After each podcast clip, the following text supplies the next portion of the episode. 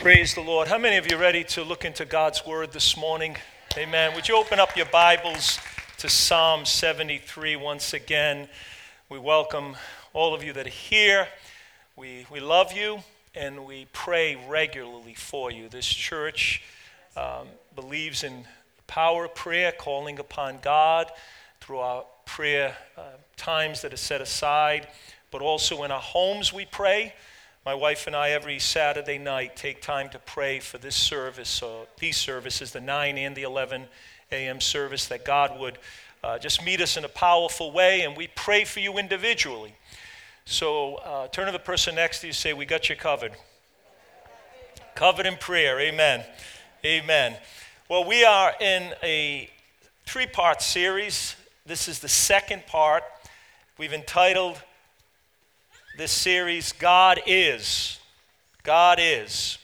Last week, we declared upon the authority of the Word of God that God is good. Amen.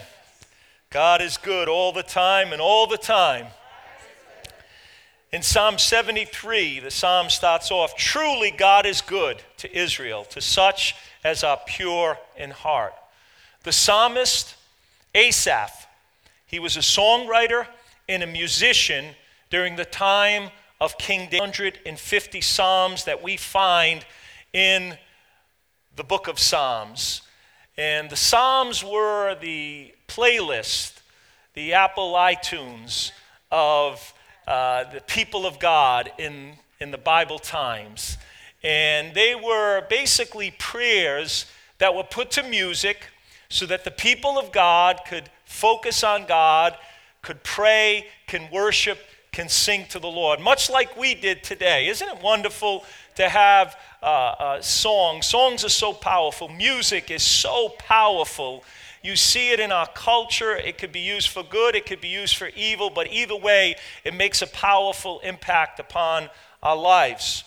And, and, and here's Asaph, and he, he begins with this truth, this foundational truth that God God is good. And we say foundational because it supports everything else. It's foundational because you can build your life upon that truth. And as a Christian, it is critically important that we have that understanding, that we know it, that we believe it, that we experience it for ourselves, that God is good. The great missionary statesman, Oswald Chambers, he's the writer of the classic uh, Christian devotional. I'm sure many of you have heard of it, you've read it. Uh, My utmost for his highest. All sin is the suspicion that God is not good. The root of all sin, this is his perspective. This isn't in the Bible, but this is as a, as a scholar, a theologian, a missionary. He said, The root of all sin is the suspicion that God is not good. What did he, what did he mean by that statement? If you go back to Genesis chapter 3, Adam and Eve in the Garden of Eden, they were not convinced of the goodness of God. The devil, in his temptation, called into question the goodness of God's plan and command for Adam and Eve, leading to the fall. The lie, the lie that the devil brought to Adam and Eve was that God is withholding something from you. God really is not good because He is not allowing you to have the knowledge of good and evil. And do you know that nothing has changed? One of the enemy's primary tactics is to inject doubt into our minds as of the absolute goodness of God and His ways. You see, all sorts of negative feelings and sinful attitudes would, will naturally flow if we don't know that we know that we know that God is truly good. But on the other hand, when we understand and know the goodness of God, it actually leads us to repentance. Romans chapter 2 tells us that. There's a turning to God, there's a turning away from evil, there's a turning away from lies to turn to Almighty God and His goodness. So, our confession, our understanding, our faith needs to declare this morning and to know it for ourselves that God is good. I believe that most of us, if not all of us, have come to know it for ourselves. We've seen the goodness of God in, in, in the way that God has shown mercy to us many times. We've seen the goodness of God and all of the kindnesses that we have received from God, the deliverances that we have experienced in our lives. We have seen and known the goodness of God. But you know, it's not just a cliche. You know, we've, we've learned that God is good all the time, all the time. God is good. Um, it's not just a cliche, but it is the revelation that we have received through the Holy Spirit for ourselves. God has taken that truth and He's revealed to our spirit so that we've come to this spiritual understanding that God is good. So last week we, we said that that was uh, the thought that God is God is good. And that's what Asaph started off with in his psalm. This week, this week, we're going from that confession of faith, that, that declaration that God is good. This week, we're going to experience a little shift, a little change in this psalm. And, and I like to call it the conflict of our faith. Last week was uh, the, the confession of our faith God is good. This week, it's the conflict of our faith. Last week, we said God is good. This week, I want to declare to you that God is good even when life is confusing. God is good even when life is confusing. Where do I get that from? Well, look at the text. Verse 1 Truly God is good to Israel, to such as, as are pure in heart. I wish we can just stop there. Look at the next verse. But as for me, my feet had almost slipped, my steps had nearly stumbled, for I was envious of the boastful when I saw the prosperity of the wicked. What's happening? We see Asaph making a confession, but now he's experienced a conflict. We see him having a revelation of the goodness of God, but now it seems to be going in reverse. We see him in the heights of inspiration. Now he has sunk to the very pit of despair. It happens just that quickly. Isn't that true? You could experience the goodness of God in one moment. You could be in church worshiping God, praising God, and say, Oh, what an awesome day! What an awesome service! God is so good.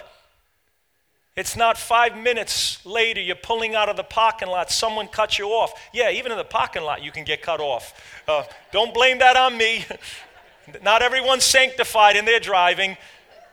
But you can get cut off, the kids could start screaming, and, and your wife could start complaining, or your spouse, and, and all of a sudden you're, you're, you're, you've lost the inspiration of that moment, and you say, I can't take this anymore. The kids don't listen, you don't support, lose it. It could happen so quickly. Asaph is declaring God is good in the next moment, but as for me, my feet almost slipped. You could testify in church, oh, I love this church. Victory Church is awesome. Oh, I received from the word. Pastor Richard, what an anointed preacher he is. Maybe never, none of you said that, but I like to just think in those terms. Oh, that was awesome. I received, I heard the word. It was strength to my soul. Wow, God is so good. Then there is a test to your testimony. I've seen it so many times in my own personal experience with God and in the life of this church. Great things happen. God touches me, God touches people. Then all of a sudden, everything seems to go in reverse. The miracle you thought you received all of a sudden goes in reverse. Things were so clear in that moment of time. You, you, you got revelation, you heard from God, that was awesome. And then it seems like things get confusing all over again. We see it in the life of John the Baptist in the New Testament. If you remember about John the Baptist, he was the forerunner of Jesus. He was the one prophesied in the book of Isaiah that I'm going to send the, the, the prophet who's going to prepare the way of the Lord. John the Baptist comes on the scene.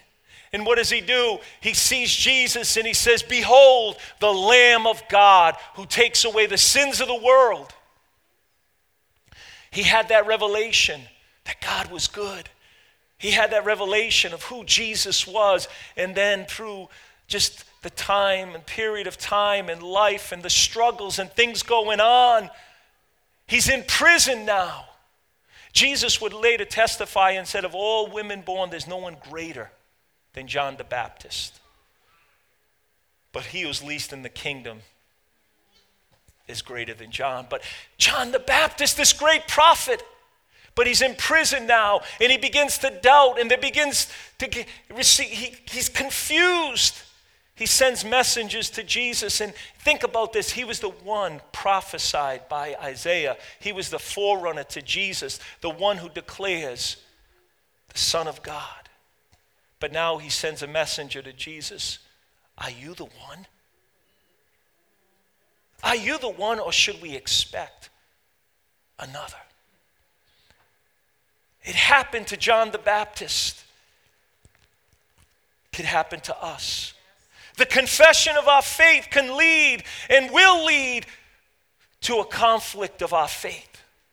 See what happened to what happened to Asaph if we want to be true to the scriptures and here at Victory we want to preach the word but we want to preach it in context and we want to we want to submit ourselves to the authority of the word of God and not come up with fanciful notions and fanciful ideas and cute little sayings. We want to stay true to the scriptures. Amen.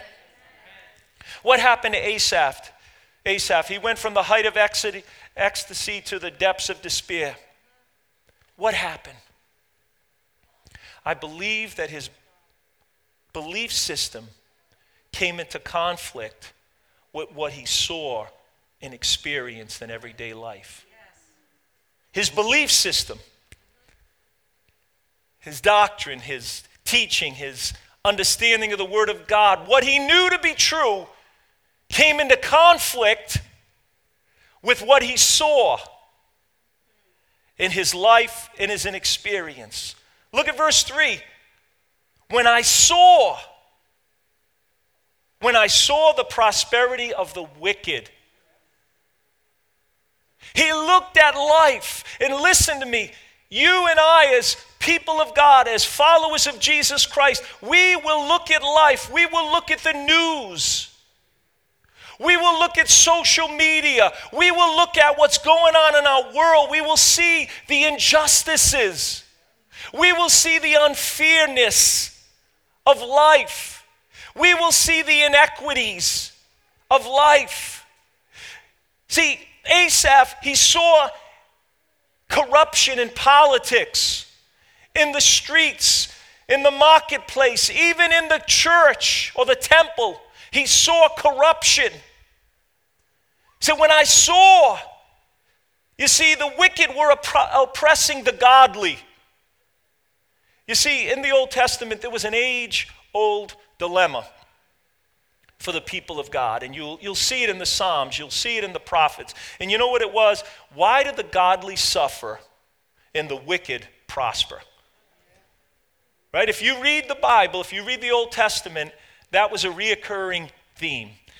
The godly people, those who serve God, those who love God, those that were striving to do the will of God, they would experience suffering in hardship and pain, and then the godly would prosper. Now, I know none of you have ever thought like that.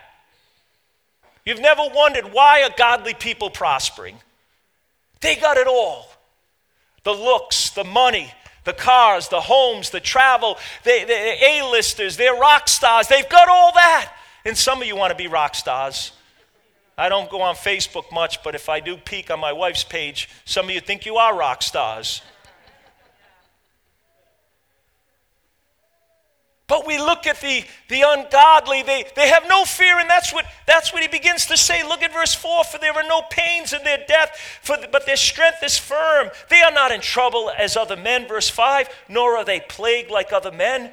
Pride serves as their necklace. Violence covers them like a garment. Their eyes bulge with abundance. abundance. They have more than their heart could wish. They scoff.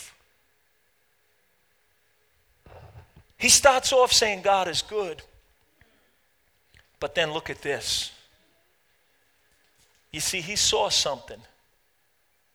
He saw the prosperity of the wicked. He saw something. You know, it could be anything. It could be anything for, or it could be different things for different people. He saw the prosperity of the wicked, and as for me, my feet almost stumble. For you, for me, it could be anything that we see. Different for everyone. You might see something that troubles you, I might see something that troubles me. It might not be the same for me. And don't try to, don't try to put that on me. Hello? Don't try to put that on someone else. What you see, what I see might be different, but we have to wrestle with that. We have to deal with that. Somehow, some way, we're going to see how, how Asaph dealt with it. You see, it's amazing, though, in life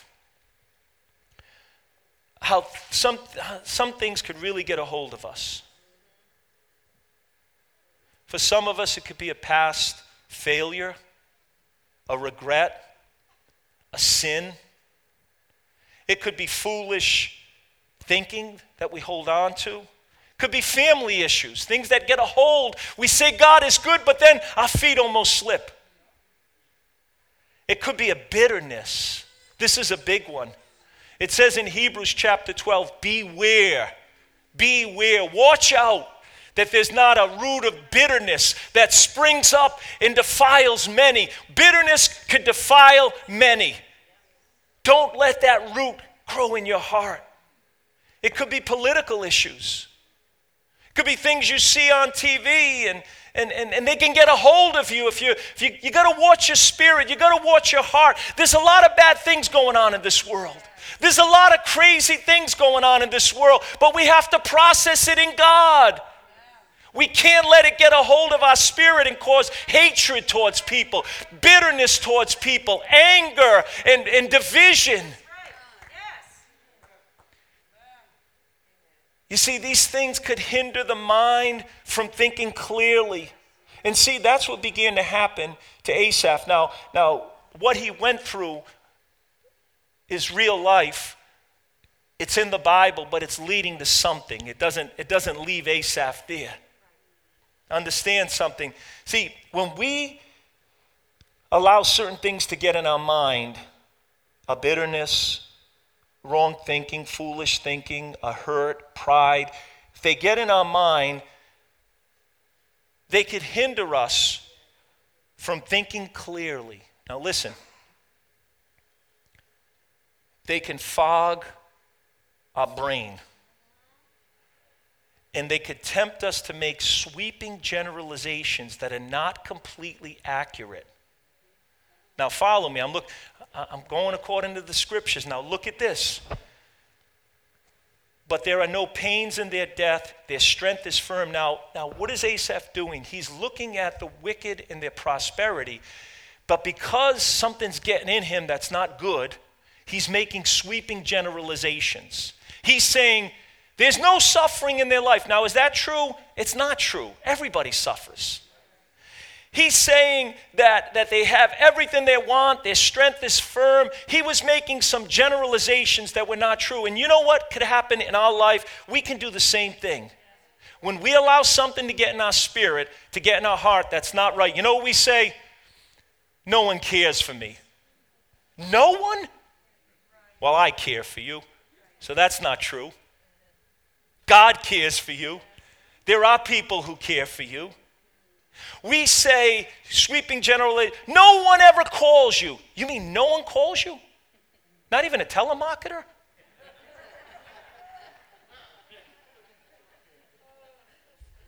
No one ever calls you? Not even a bill collector? No one could ever, no one will ever miss me. What are those? Sweeping generalizations that are not completely accurate. No one has it as bad as I do. Oh, you don't know how many times I've heard that. You all have it so bad. Sometimes dozens of people who feel that way sweeping generalizations. And that's what happens when you allow things to get in your heart and in your spirit. Remember, it happened to Elijah in the Old Testament.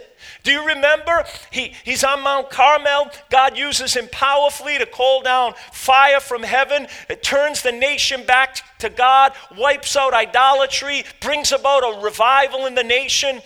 And then Jezebel, that Jezebel spirit, comes at him and, and, and, and declares, you're going to die. He runs. He runs into the wilderness. And you know what? He's all alone, feeling sorry for himself. He's let, he's let his discouragement take hold, fear take hold. You know what he says to God? He says, God, take my life.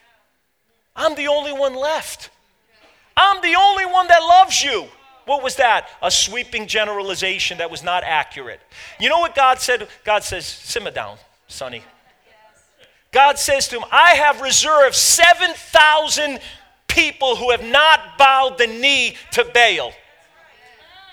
We, in our finiteness, we, in our limited perspective, we, in when we allow bitterness to get in our heart, we see things in a skewed way, in a wrong way, and we begin to say things that are not true, that are not accurate. God, help us this morning. Amen. So, how do we get out of this? I'm going to bring it to a close. Let's go down to verse 13.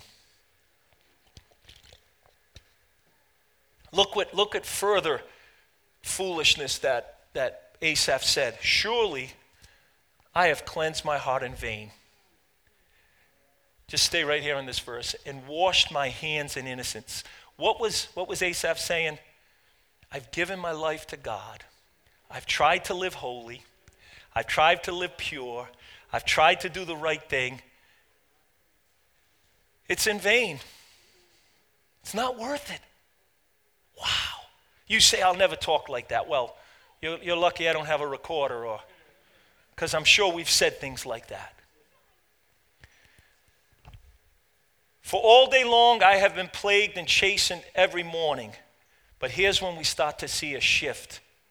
Here's when we start to see uh, a little bit of a ray of revelation breaking through in Asaph's life. Asaph. If I had said, I will speak thus, behold, I would have been untrue to the generation of your children. Now look at verse 16. When I thought how to understand this, it was too painful for me. He's, he's, he's coming to a conclusion, if you will. He's coming to a point of, of trying to process this. He says, When I thought about this, now I want you to understand there's a difference between using your mind to try to figure out things and getting a revelation from God. He says, When I thought it was too painful, if you or I, in our finite mind and our carnal mind try to figure things out in life, in the world, what's going on in the world, let me tell you, it's going to be troublesome. Another verse, version says it was too painful. It was too painful. You see, we have to move beyond reason to revelation. The Bible tells us that the Pharisees and the scribes, when they heard Jesus teaching, it says they reason in their heart. And when they reason in their heart, they end up rebelling against the words that were being spoken to them. They try to, they try to figure it out in their mind.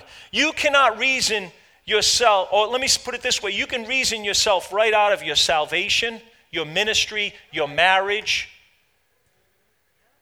You can reason yourself. The devil will give you enough ammunition, enough uh, uh, uh, uh negative thoughts to reason yourself out of some things. We need to go beyond reason to revelation. Reason is your natural mind trying to figure it all out.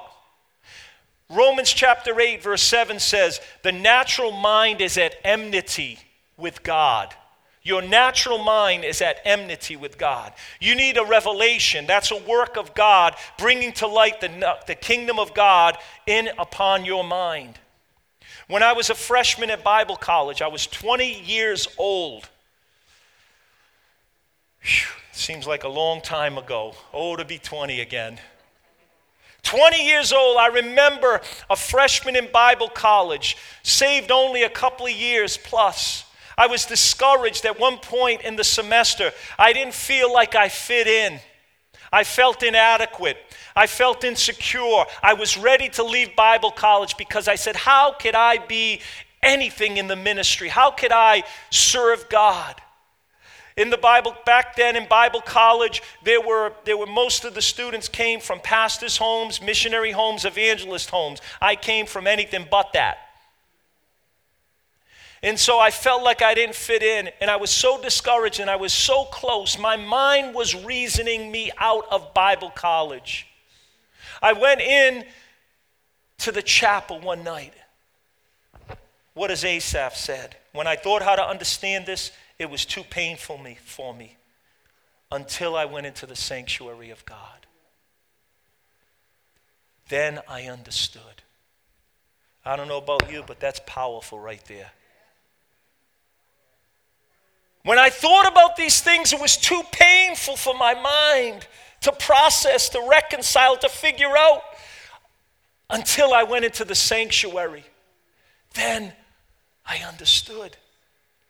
When I went into the sanctuary at, as, at 20 years old, with confusion, with discouragement, ready to quit, my mind talking me out of it, my mind reasoning me out of it, until I went into the sanctuary. The sanctuary could be a building, it could be a place of prayer, it could be your car, it could be anywhere where you have an encounter with Almighty God, where the revelation of the Word of God springs forth in your heart and you know something and you have divine understanding. Can you say amen? amen. Then I understood. Let me tell you this morning there will be times in your Christian experience when you will not have understanding. You will need revelation from God. There will be times you won't know what God is up to in your life. And you will have to trust Him and believe in His goodness and know that God is good even when life is confusing. There will be times in your Christian experience you will not know how things are going to work out. You don't know what the future will be like. You don't know what, how this will all sift out in the end till you go into the sanctuary. You will wrestle with nagging questions why, why, why, how long, how long, how long, when, O oh Lord, when, O oh Lord. David in Psalm 13, four times in the short psalm said, How long, O Lord? How long? He could not understand. We will need the light of God's word, the wind of the Holy Spirit to bring revelation. We will need the Son of God to arise with healing in his wings. Would you stand together with me this morning?